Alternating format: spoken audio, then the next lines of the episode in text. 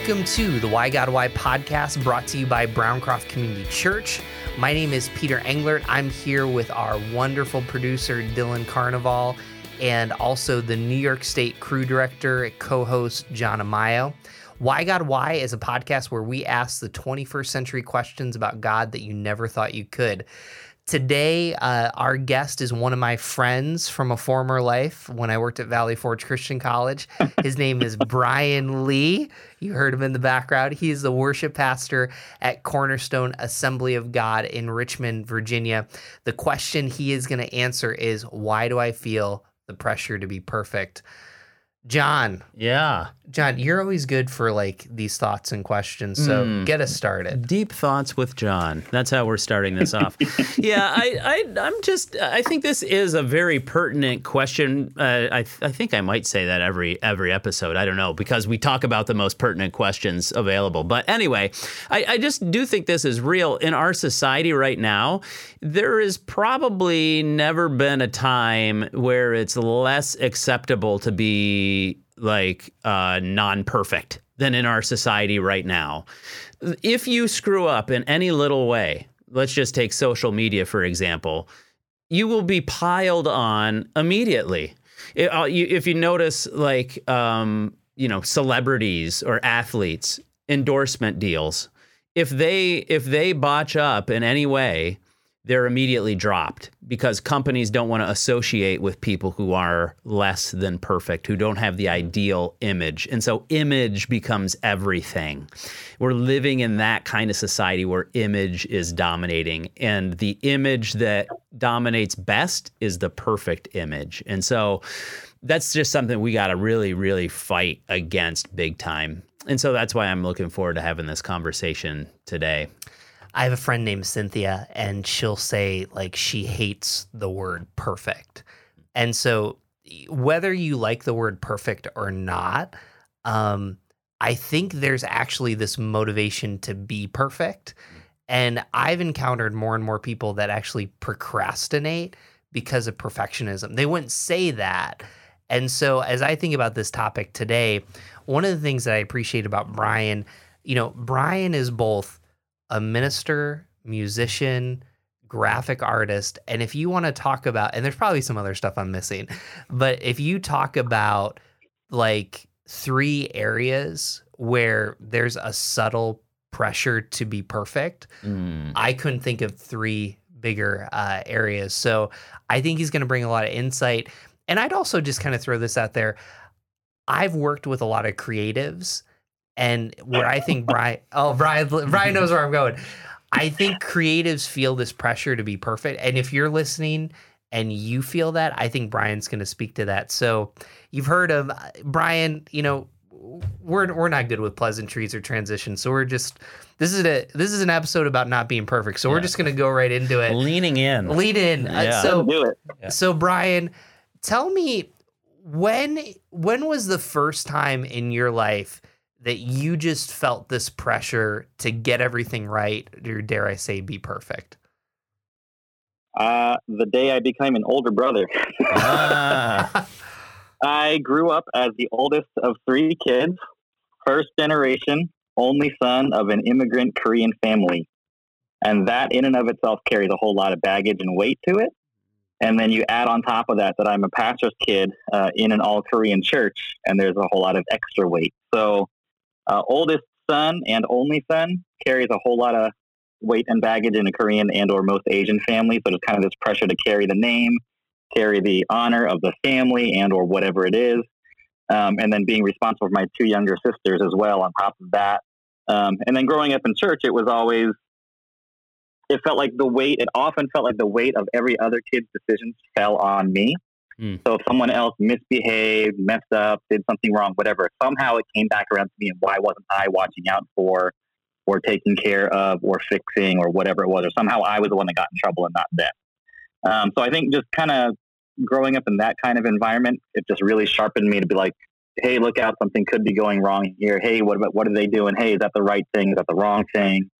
Um, I think that's when it started.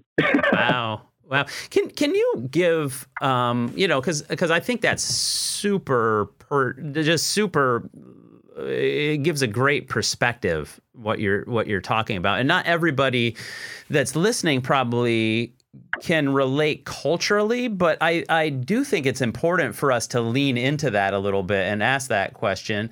Like, culturally speaking, being the eldest, like, what kind of pressure did you experience? Like, can you can you dial down on that a little bit and help us understand like the dynamic that's there between your I don't know if you sure. you know your family dynamic like what how did that work? I can I can try to. I think and I, I, and I'm still not even sure how much of it was actual pressure versus just perceived pressure as being the oldest. Sure. So, and I, I think you hear that a lot from eldest children in families. There's that whole birth order book, and kind of you see the the weight of responsibility typically falls there, or they just carry it whether or not it's asked of them or not. Um, I think I carried a lot of that, and then just hearing, growing up in an Asian Korean culture, it is very much the oldest carries the rest of the family, or at least the siblings, cousins, whoever. Mm-hmm. And then being the oldest of all the kids in my dad's church, it kind of they all became my responsibility somehow, um, or at least I perceived it that way because of the way things were presented, because of you know different comments that happened here or there, because I'm the one who's the most punished, just because I'm the oldest, because I'm the one who's supposed to be responsible. I mean, I was leading the Sunday school classes when I was in second, third, fourth grade, which probably doesn't seem right, but that's but, the way I grew up. So yeah, yeah. well, you know, Brian, I, I, think something that might be helpful. Uh, tell us about your career path and maybe where your career path kind of intersected with, you know, this idea of perfectionism or that pressure, whether it's subtle or even loud. Sure. Uh, I have a very windy career path. Uh, if you go backwards to my school path, um, was always interested in the arts, was always doing art classes, band, choir, all that kind of stuff in high school. Decided I wanted to be a Disney animator when I grew up.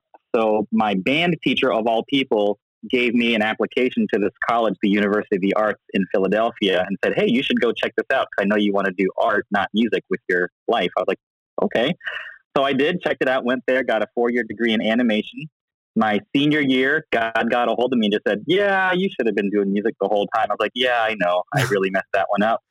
Um, graduated just barely uh, and got my first job working at a church in South Philadelphia as their music director um, and teaching music at a Christian academy for kindergartners through eighth grade.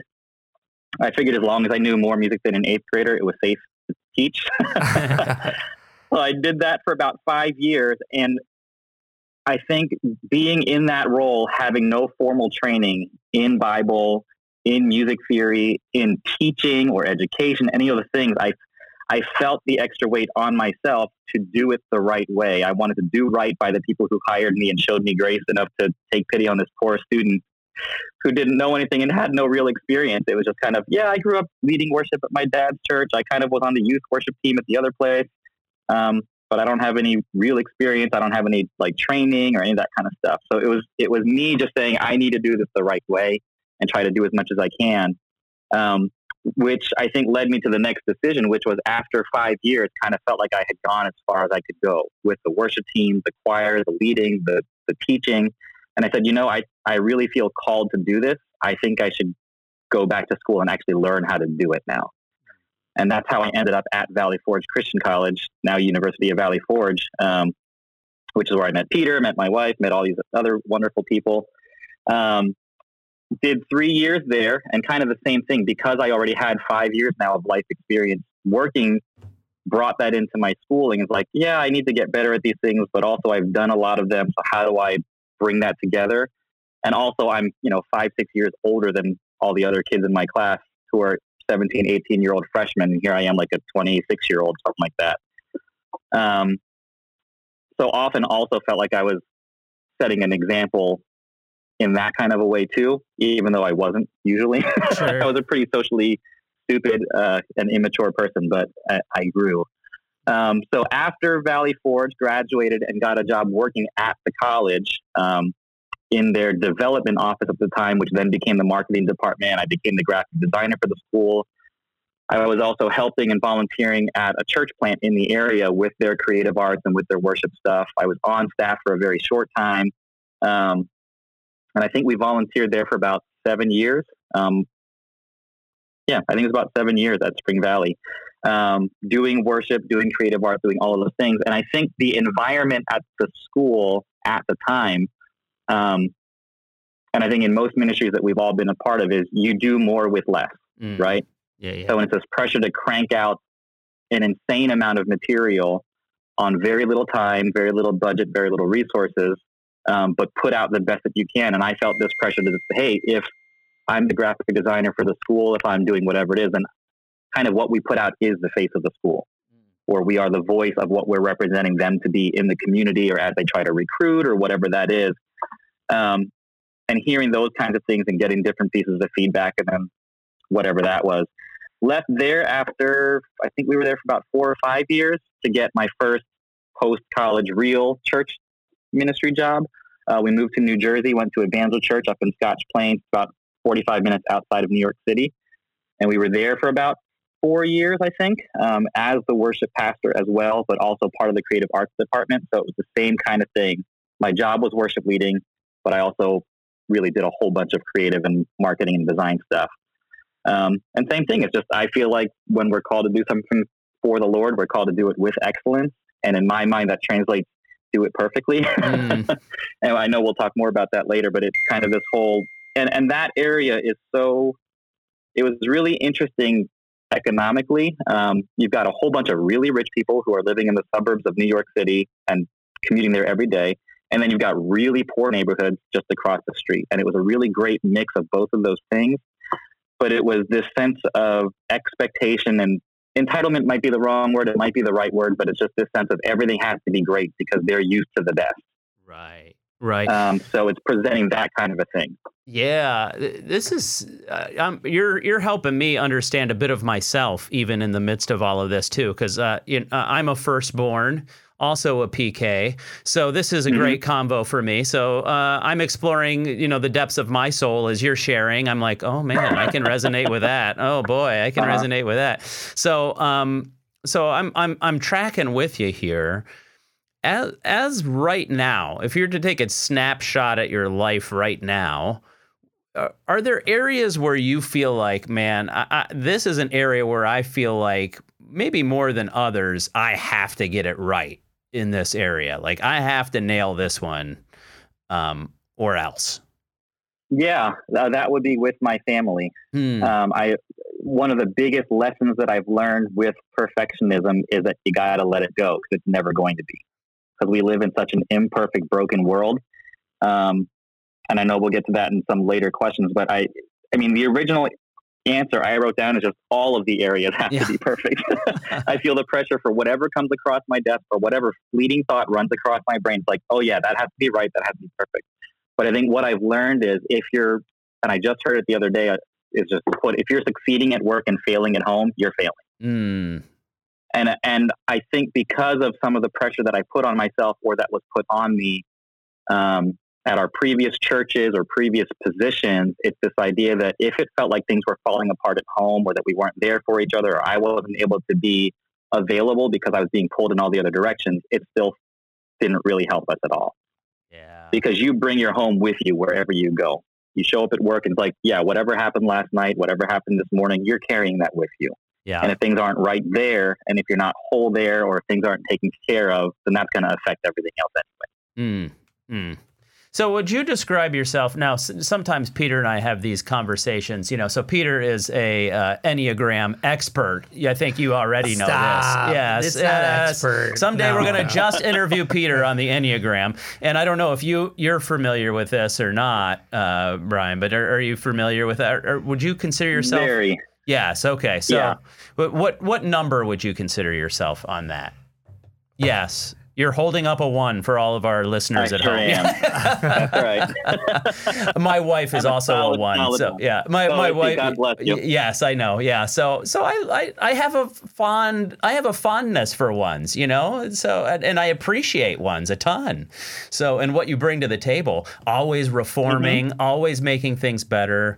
Um, I think that's beautiful. But the, there's also a pressure to that too, of like Sure. everything can be reformed. You know, we were just talking about this yesterday. her her kind of sense that everything can be reformed, like that that's a weight to carry around with you all the time. Um, Mhm. do you Sure. Yeah. Have you felt like that before in your life? Like everything, like I, like looking at all of life as you know, this can be reformed, kind of sense. Yeah. So, uh, like I said, my, my I'm about a year and a half older than my younger sister, Mhm. and then another year and a half. uh, So I would say since that day, I have felt that pressure. And I'm 41 now. And I think, you know, I was, I can honestly say that learning the Enneagram has changed my life Mm. um, because I was always fascinated by personality assessments, trying to, these secret tests that somehow read your mail and tell you who you are, right? Um, and, and I remember doing the, uh, the Myers Briggs with Daniel McNaughton and kind of learning that through teams. I was like, wait, how does this guy know everything about me just by me taking this little test? And going through life, I experienced quite a bit of hurt and abuse from other leaders and you realize you hear this a lot in churches is that hurt people hurt people and i think what i've come to understand is even more true than that is leaders who are un- self unaware really hurt people and just leave this wake of destruction in their path so i vowed at that moment to, to not let myself be that leader who didn't know enough about themselves to realize the effect i'm having on other people mm, so I started to dive into all these different personality assessments, Myers Briggs, DISC, Strengths Finders, and then the Enneagram. And when I found the Enneagram, I was like, holy cow, not everyone sees the world the way I do. And it wasn't in a descriptive, put you in a box, hey, here's how you act and what you do. It was like, here's why you do things the way you do. And there are eight other ways of seeing the world that people don't see the way you do. And I was like, oh, okay. So not everything has to be better. Not everything has to be perfect. And when I learned that, it was such a sense of grace that it like broke me the day that I learned it. Um, and I just sat at my desk, I think, for the rest of the day listening to stuff and just reading it over and over again.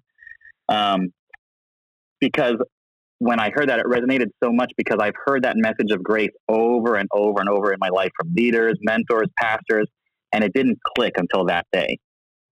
That the message for one is just that grace is enough because nothing is going to be perfect on this earth and that only Jesus is. And I was just like, oh, you know, so I just took this big breath and I was like, that means I don't have to be perfect. And that means I don't have to expect everyone else to be perfect. Like, what a Mhm. life changing thing. And to, I mean, the gospel is the gospel, and I always knew it.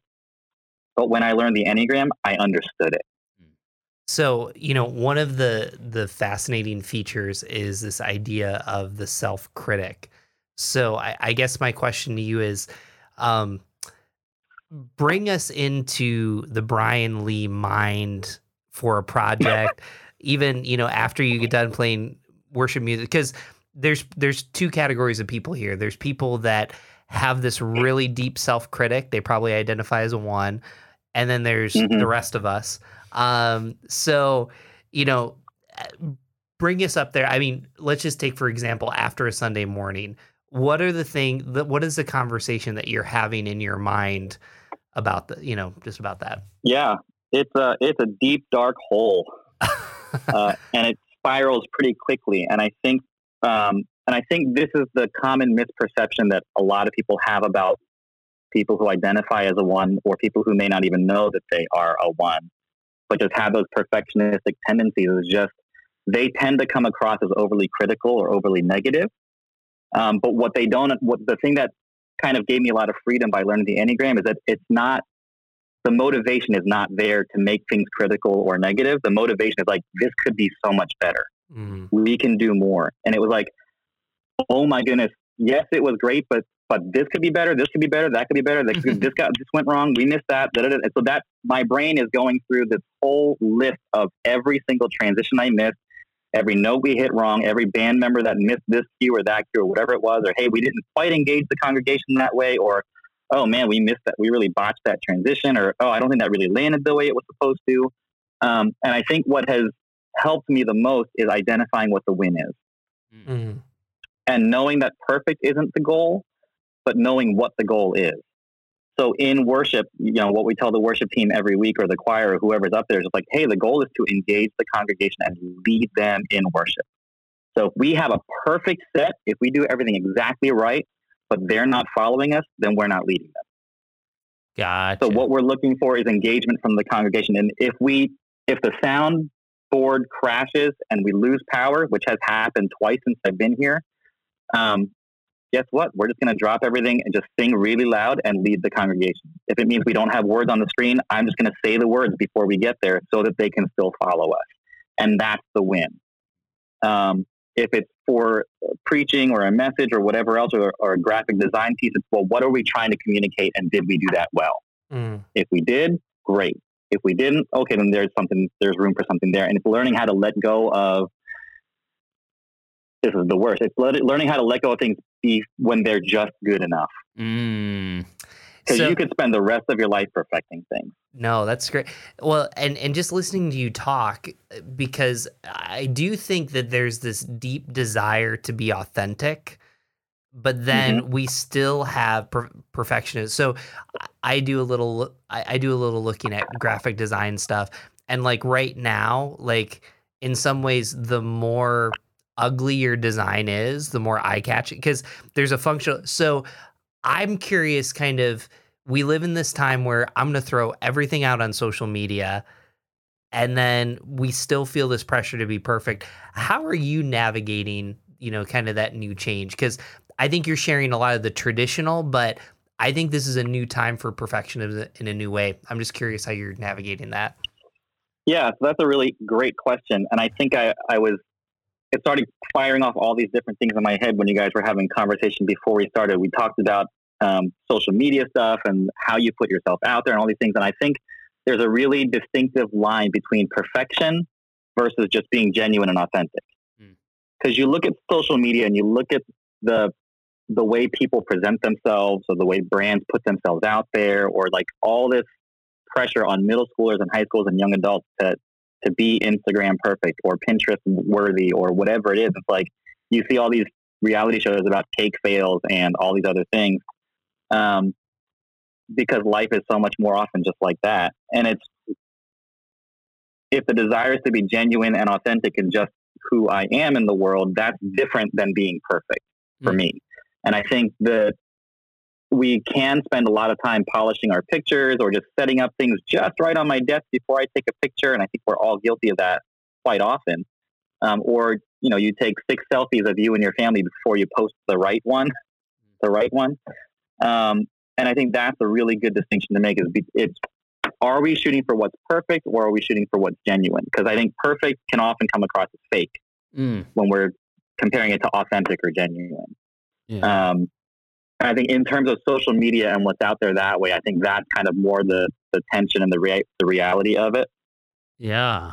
Well, uh, uh, you know, uh, you're you're getting my mind firing on some of this stuff, and I'm thinking about, you know, as you really try to to approach kind of the world from a reforming kind of standpoint, like making things better perfecting mm-hmm. things that are there right now. I imagine that sometimes you you you kind of hit a wall where you realize I'm not making any progress here. At least if you're sure. a human like I am. Uh, so uh, you know, or it feels like we all kind of hit these moments, and then I think for most of us, we try to cope in some way. We try to like mm-hmm. fill in that that that feeling of like oh i'm not doing this well by coping and by one strategy or another.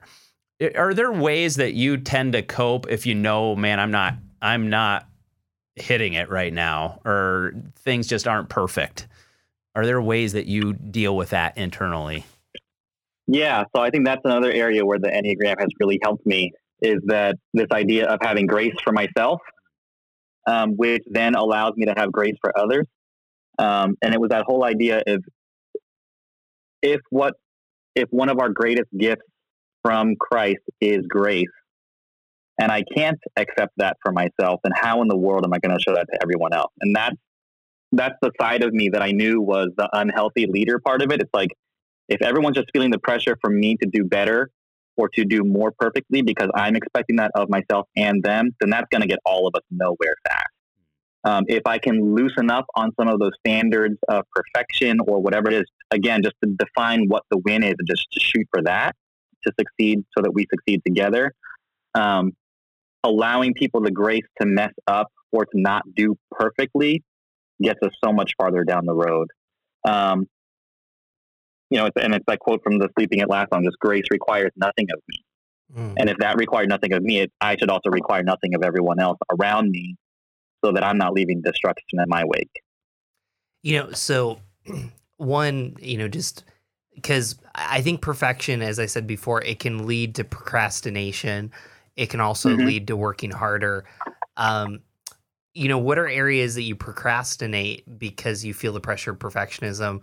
And what are areas that you're like, I mean, you bury the hatchet and you're like, we're going in on all this, you know, or do Yeah. you just tend to do one or the other? No, it's both. It swings. Um, the areas where I tend to procrastinate the most, and I discovered I'm a, a really heavy nine wing, so I can lounge around and do nothing with the best of them. Um, but it's also, but then, have you read Jon Acuff's book, Finish? I haven't, but I've heard, I, I think I've read enough tweets that I probably read it, you know? Yeah, I, I honestly haven't read it either, but I heard, I did the Blinkist thing and listened to it because I wanted to hear. And it's, it, that's kind of the premise of it is we procrastinate. We don't finish projects because of perfectionism. Mm. And for me, I discovered it's this whole thing of, well, if I can't do it perfectly, if I can't do it right, I should just not start it Hmm. for fear of not doing it perfectly. So for me, what I discovered is typically if it's a new initiative, if it's a new project, if it's a new idea, I'll tend to take way longer to get it started just for fear of not starting it the right way. And on the other side of that is if it's something I'm really familiar with and comfortable with, then I can really take way too much time trying to tweak just this thing or that thing or hit, you know, finding the right chords, the right note, the right design, the right pixel, font, whatever it is. So in areas where I'm really comfortable, I tend to overdo the perfectionism thing. In new initiatives and projects for me, that's where I tend to be like, eh, I'm not going to do it right the first time, so I should just not do it. Hmm. Yeah, I mean, And put Pe- Peter and I have even talked about this. I mean, we aren't ones. We're, we're I don't, I I don't think I even have a one wing. I, I'm pretty sure I don't. I'm pretty. But anyway, um, the, uh, but, but we even talk about that in relation to this podcast. Like, it's really easy to want to have this perfectly polished, you know, podcast, you know, rolling out episode after episode of perfection so that, you know, millions of people are loving us and it's oh, it's just beautiful. I mean, we, both of us have this grand idea, right? I mean, you know, it's, it's it's fantastic.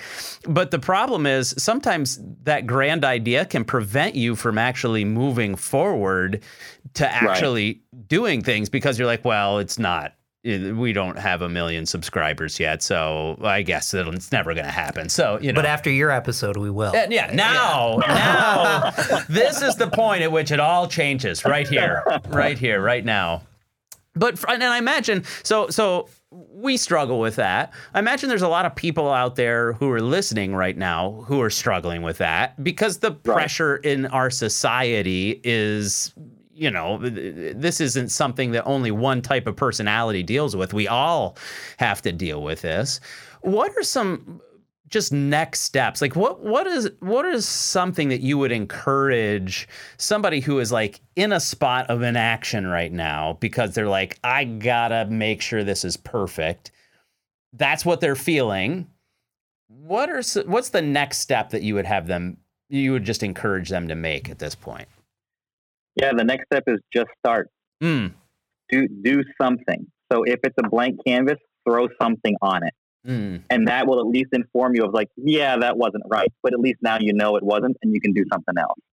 Uh, no one turns in a final draft on the first try, right? So it's like you just got to start writing something, you got to start doing something, playing something, creating whatever it is. But until you get those first words on the paper, you won't know if you're headed in the right direction or not. You won't know how to craft it after that. And for me, it's in, adi- in addition to learning to just start something and then tweak it as you go, it's also just this idea of it's a constant letting go. Um, it's a letting go of impossibly high standards for myself and for everyone else, and it's it's making room for gray because I'm also I'm so black and white, right and wrong. This is the right way to do it, the wrong way to do it, or whatever it is. And it's like it's making room for no. There's a whole lot of gray in between there, and we got to make room for that too. So just start something, let go of those high, just constantly let go of those standards and make room for gray.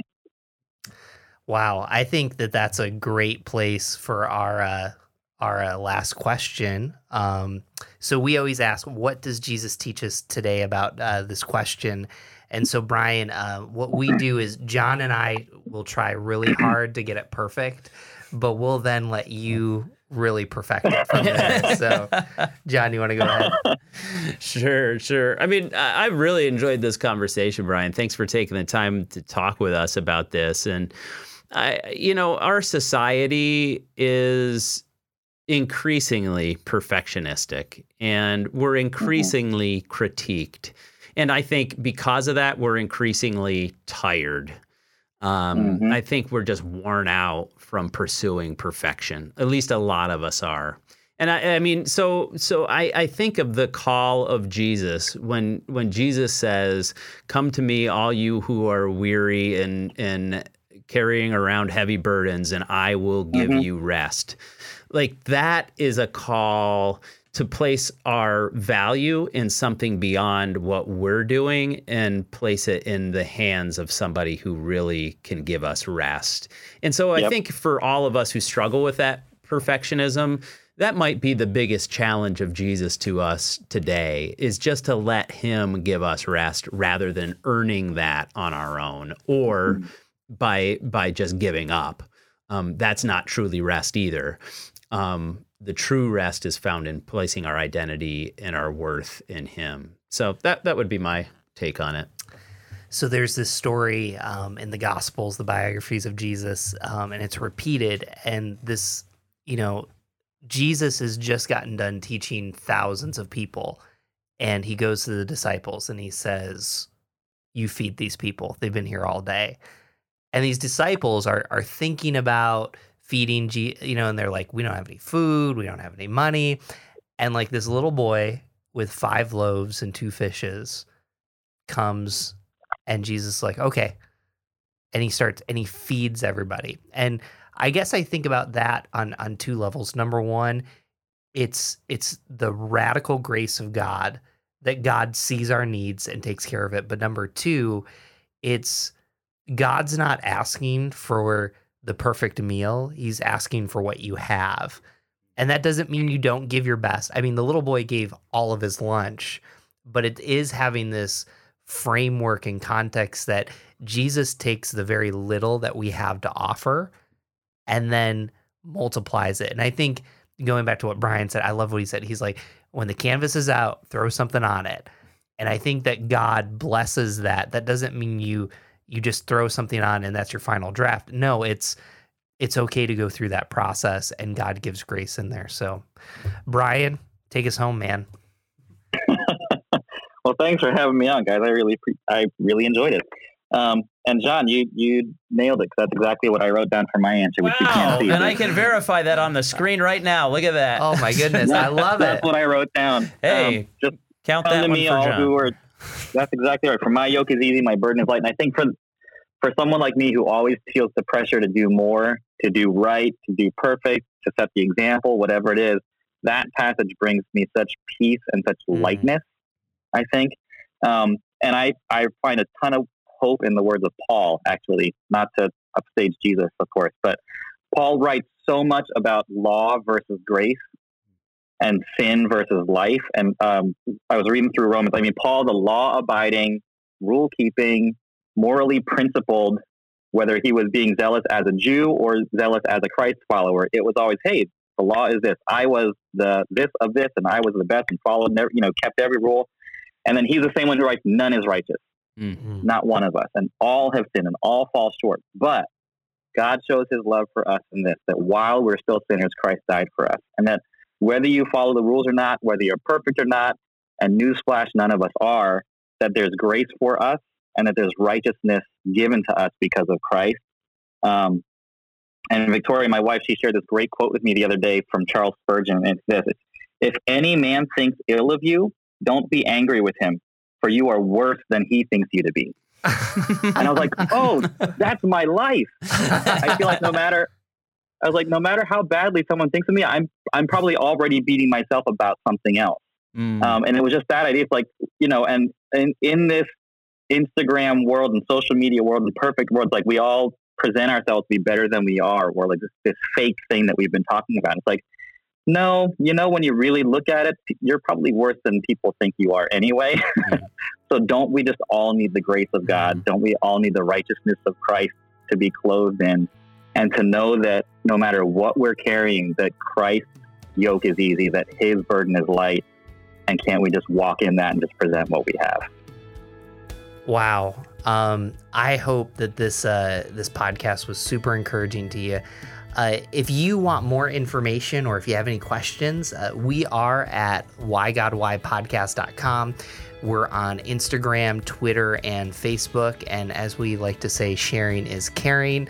Um, and also, don't forget to review us on iTunes to raise us up and also to help us know that being imperfect still gets you somewhere in the world. So, Thank you so very much, Brian. And uh, thank you, John and Dylan. We hope you have a wonderful day.